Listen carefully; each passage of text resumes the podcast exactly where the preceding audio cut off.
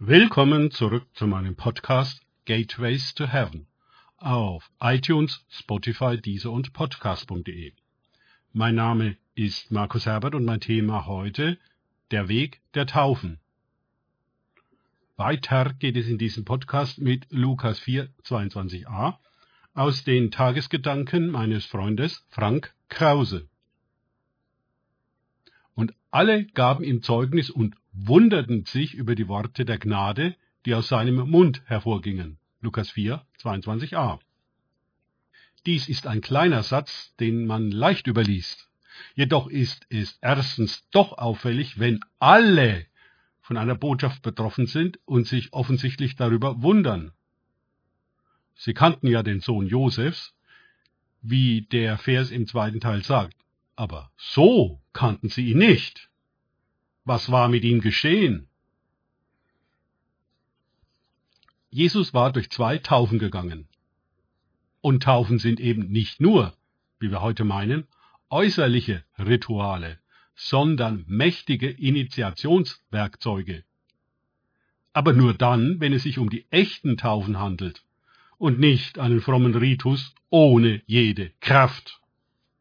Für eine echte Taufe müssen zwei Kriterien zusammenkommen.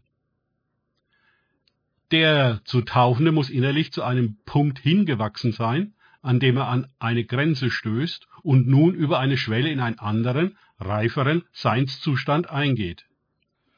Eine Taufe, wo einer nachher derselbe ist wo vorher, die kann es nicht geben.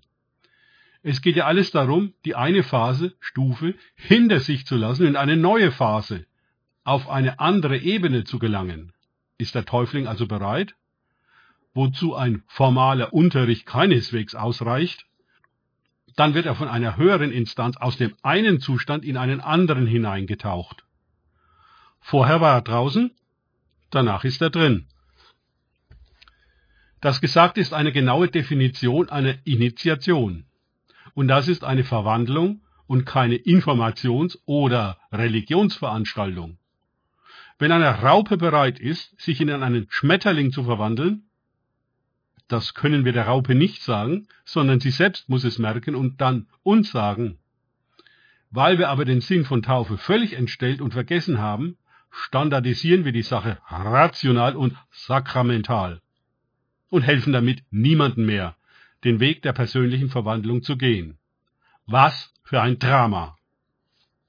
Jesus ging durch die Taufe des Johannes und er ging durch die Taufe in den Geist.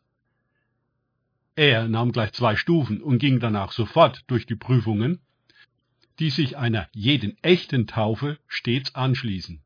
Diese Prüfungen geschahen in der Zeit der Versuchung in der Wüste, wo Jesus von allen Seiten getestet wurde, ob er wirklich den Weg der Buße und wirklich den Weg des Geistes gehen würde. In der Kraft gottgewirkter Buße und der Kraft des Heiligen Geistes Gottes. Die Taufe der Buße ist eine Bewusstwerdung und des Erkennens, was wirklich Sache ist. Es ist eine Erweckung. Nur ins Wasser getaucht werden kann ein solches Erwachen nicht bewirken. Die Taufe in den Geist bringt Jesus unter die Salbung, von der er in der Synagoge redet. Sie ist umschrieben in Jesaja 61, 1 bis 4.